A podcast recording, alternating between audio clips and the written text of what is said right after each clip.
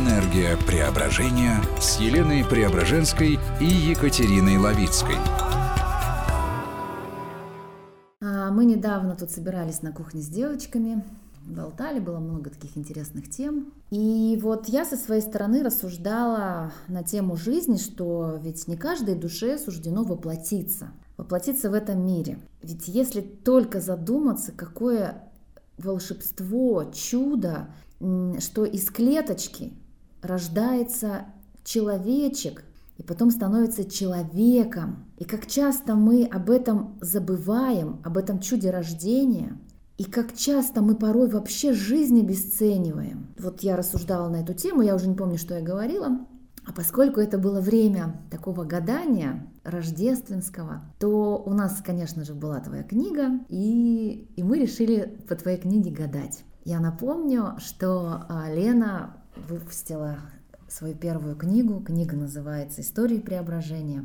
И я, значит, называю а, номер страницы. У меня есть несколько моих любимых счастливых чисел. Я говорю номер 11. И моя подружка открывает книгу, она улыбается и говорит, Катя, ну вот и ответ на твой вопрос, и то, о чем ты сегодня говорила. И на одиннадцатой странице глава, которая называется, и каково же было мое удивление, по праву рождения.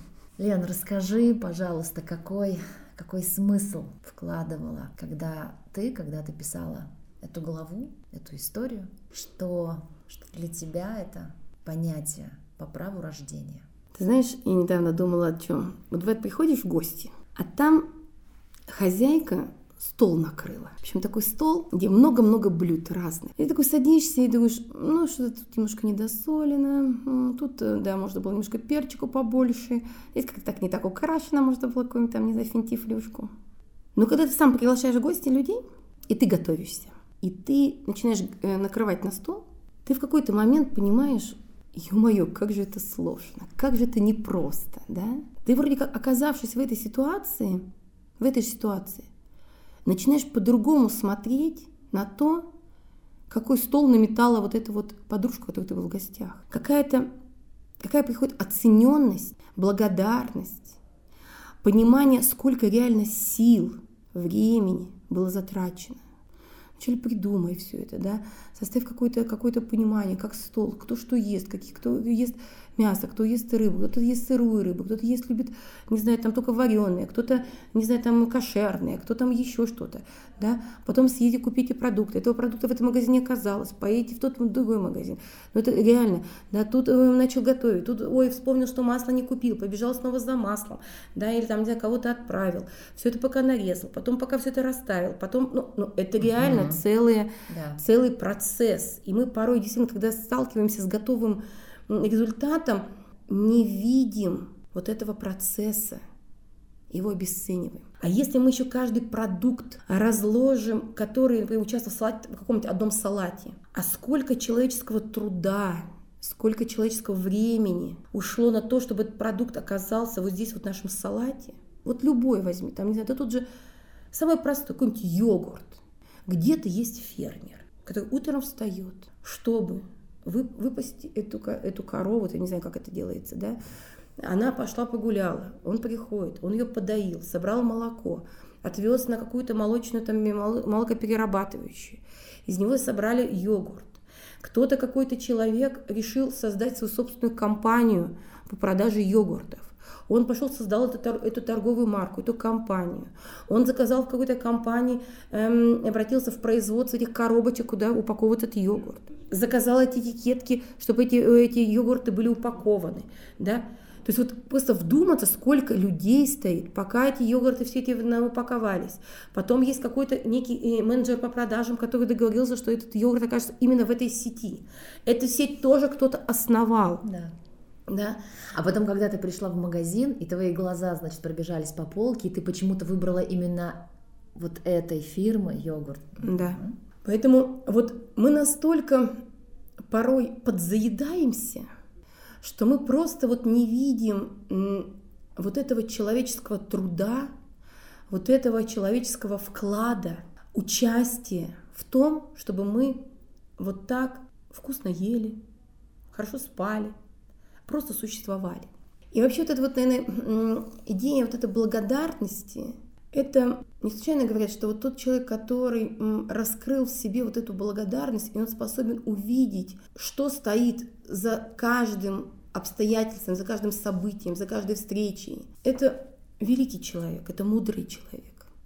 Если говорить по поводу права рождения, а, представляешь, э, вот мы очень часто занимаемся каким-то самобичеванием. Ой, я тут что-то облажался, я тут неудачник, я вот что-то не так сделал, вообще мне ничего в этой жизни не получается, и вообще что это такое, и все, вот у, у Маньки все хорошо, а я вот такой несчастливый. Но если вдуматься, что наш сперматозоид обогнал 100 миллионов сперматозоидов, и это нужно понимать, и этот э, сперматозоид обогнал 100 сперматозоидов только у нашего мамы с папой. А для того, чтобы появились еще наши мамы с папой, там свои сперматозоиды, там свой победитель есть. И вообще, если вот так вдуматься, сколько за нашими плечами стоит людей, где вероятность каждого этого человека, но просто настолько мизерная, настолько нано-вероятность, что если вот в это только вдуматься, понимаешь, ну не может быть что столь мало-мало-мало вероятное событие случилось для того, чтобы вот я здесь стоял и куксился на эту жизнь. Что что-то есть такое большое, грандиозное, что я в силу своей какой-то ограниченности, какой-то в силу своей какой-то слепости не вижу и не понимаю этого всего. И мне очень нравится такая метафора, что рождение каждого человека по вероятности – это как то же самое, что если бы торнадо прошел над помойкой и случайным образом собрал Боинг 767. И вот стоит такой Боинг и сетует на судьбу. И вот хочется всегда спросить, ты серьезно?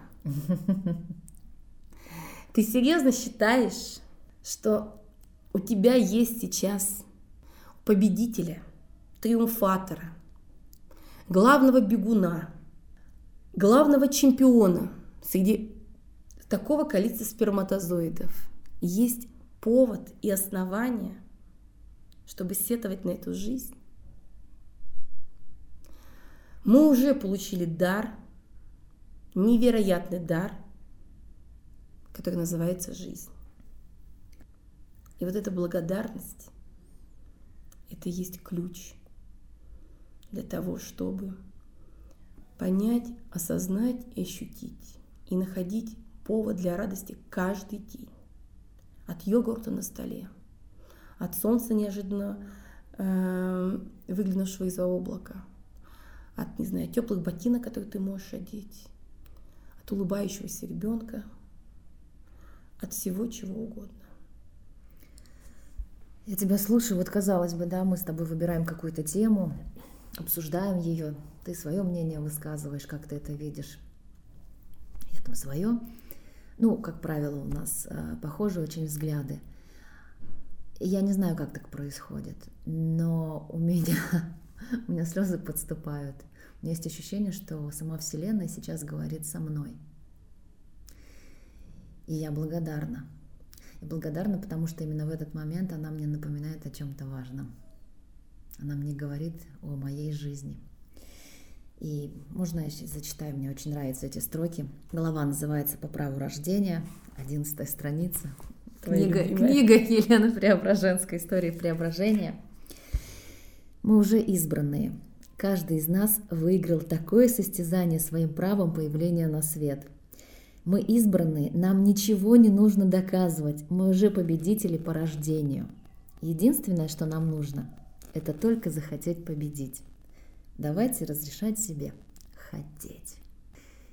Я хочу тебе предложить следующую тему нашего разговора про наши желания, про наши хотелки, про наши женские кайфушки, потому что, мне кажется, это тоже очень такая интересная и важная тема. И смотри, как у нас, да, и а одна тема перетекает естественным угу. образом в какую-то другую, не менее интересную. Давай, с удовольствием.